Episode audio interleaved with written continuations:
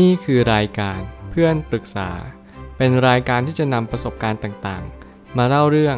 ร้อยเรียงเรื่องราว ให้เกิดประโยชน์แก่ผู้ฟังครับ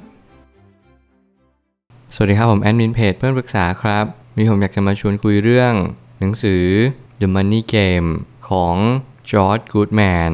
by Adam Smith หนังสือเล่มนี้เป็นหนังสือที่เขียนโดยใช้นามปากกาอดัมสมิธตอนแรกที่ผมอ่านหนังสือเล่มนี้ผมคิดว่าอดัมสมิธ ได้เกิดขึ้นมาใหม่อีกคนหนึ่ง ซึ่งเขาได้ชื่อเหมือนกับคนที่คิดในระบบทุนนิยม ก็คือเจ้าพ่อแห่งทุนนิยมนั่นเอง แต่กับกลายว่าเขาใช้ชื่อที่เขาเรียกแทนมากกว่า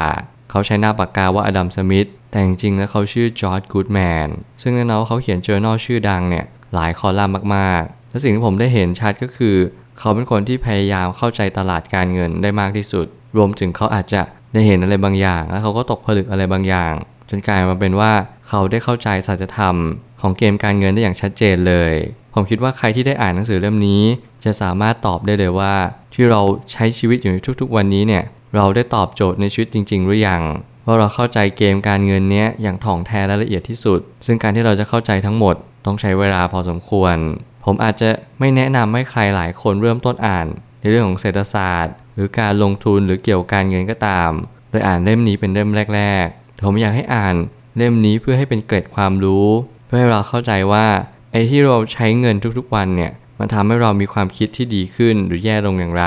หนังสือเล่มนี้จะมาตอบคุณได้อย่างแน่นอน ผมไม่ตั้งคำถามขึ้นมาว่า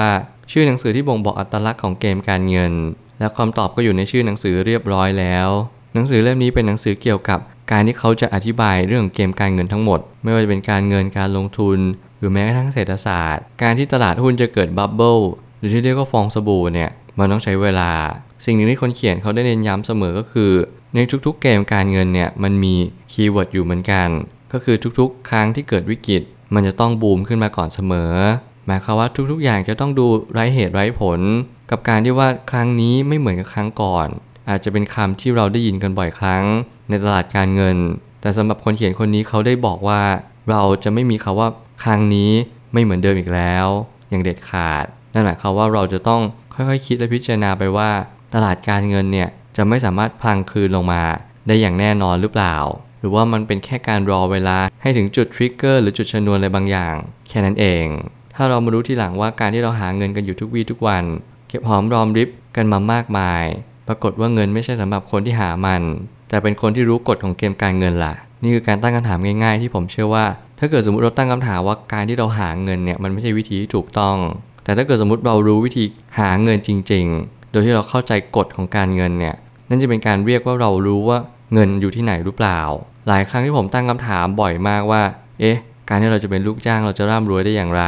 เราต้องเป็นนายจ้างสิเราถึงจะร่ำรวยได้ แต่แน่นอนระบบทุนนิยมไม่ได้ออกแบบให้ทุกคนเข้ามาเป็นนายจ้างโดยที่ไม่ผ่านอุปสรรคอะไรเลยและระบบทุนนิยมก็ออกแบบให้ทุกคนเป็นลูกจ้าง โดยมีความเชื่อว่า คุณจะมีสวัสดิการที่สมบูรณ์ คุณจะมีความมั่นคงในรายได้ประจำ ที่คุณได้ทุกๆเดือน รวมไปถึงการที่คุณมีอาชีพที่มั่นคงเนี่ย คุณก็ไม่จำเป็นต้องไปคิดอะไรมาก เพราะถึงแม้ว่าบริษัทจะย่ำแย่หรือขาดทุน ยังไงแล้วบริษัทก็จะจ่ายหนี้ให้คุณที่เป็นค่าจ้างรายเดือนอยู่ดี แต่บางครั้งเนี่ยสิ่งที่หนังสือเล่มนี้โฟกัส คือการที่เราโฟกัสไปในที่การหาเงินในตลาดหุ้นมากกว่า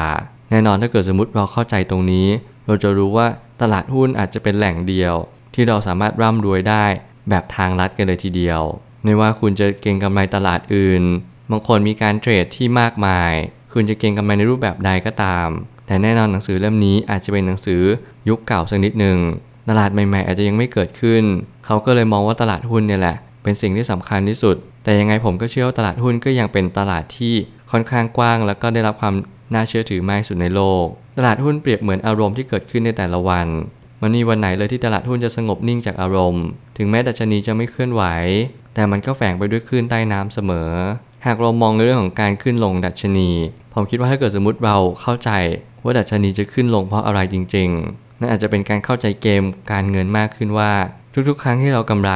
หรือทุกๆ ครั้งที่เราขาดทุน อาจจะเป็นเหตุผลเบื้องหลังหรือเปล่าว่า เราไม่ได้เข้าใจกฎของการเงินเพียงพอ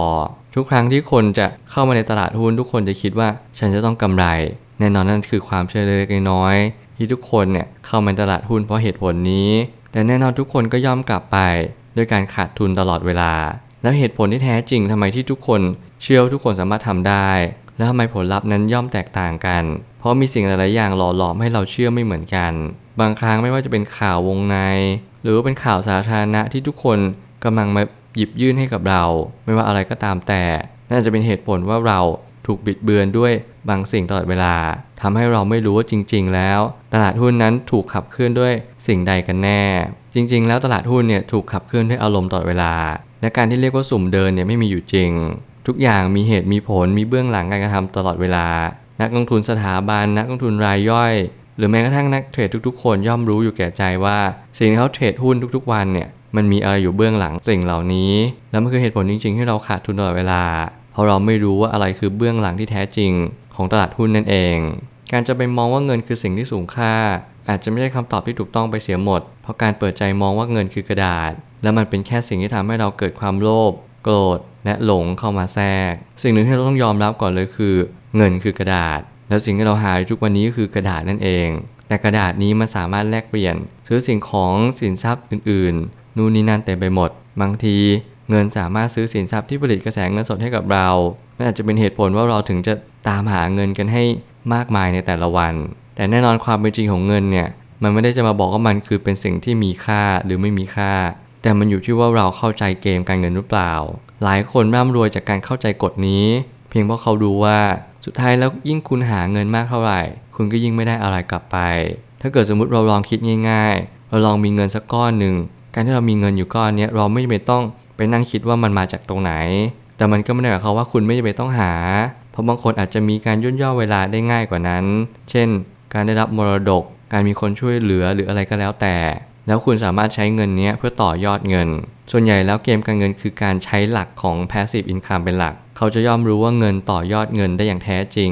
การที่เราใช้เวลาแลกกับเงินมันนี่วันที่จะสำเร็จได้เลย สุดท้ายนี้สิ่งที่ได้จากหนังสือเล่มนี้ คือการปรับเปลี่ยนมุมมองในเรื่องของการเงินโดยสิ้นเชิง เราทุกคนสามารถเรียนรู้ และทำความเข้าใจกับมันได้ผ่านเหตุการณ์ในอดีต ที่เกิดซ้ำแล้วซ้ำเล่า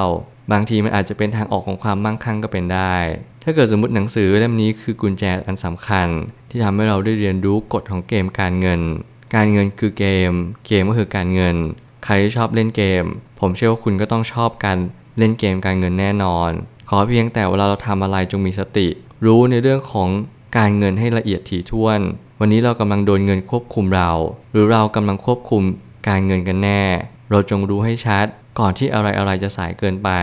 ผมอยากจะทิ้งท้ายว่า คุณไม่จำเป็นต้องทำงานเพื่อแลกเงิน แต่จงใช้เงินเพื่อต่อยอดเงิน การลงทุนเป็นทางเดียวที่คุณจะมีอิสรภาพทางการเงิน รวมถึงการที่คุณมีความคิดและความเข้าใจในเรื่องการเงิน คุณจะหลีกเลี่ยงการเป็นหนี้แล้วคุณจะรู้ว่าหนี้มันมีทั้งหนี้ดีและหนี้เสีย จงเรียนรู้เรื่องของการเงินเกือบทั้งหมด เพื่อให้คุณเข้าใจว่าคุณก็เป็นคนคนหนึ่งที่สามารถร่ำรวยได้จาก การเข้าใจเกมการเงินแน่นอน ผมเชื่อว่าทุกปัญหาย่อมมีทางออกเสมอ ขอบคุณครับ รวมถึงคุณสามารถแชร์ประสบการณ์ ผ่านทาง Facebook Twitter และ YouTube และอย่าลืมติด Hashtag เพื่อนปรึกษาหรือ f r ร e n d t a l k ด้วยนะครับ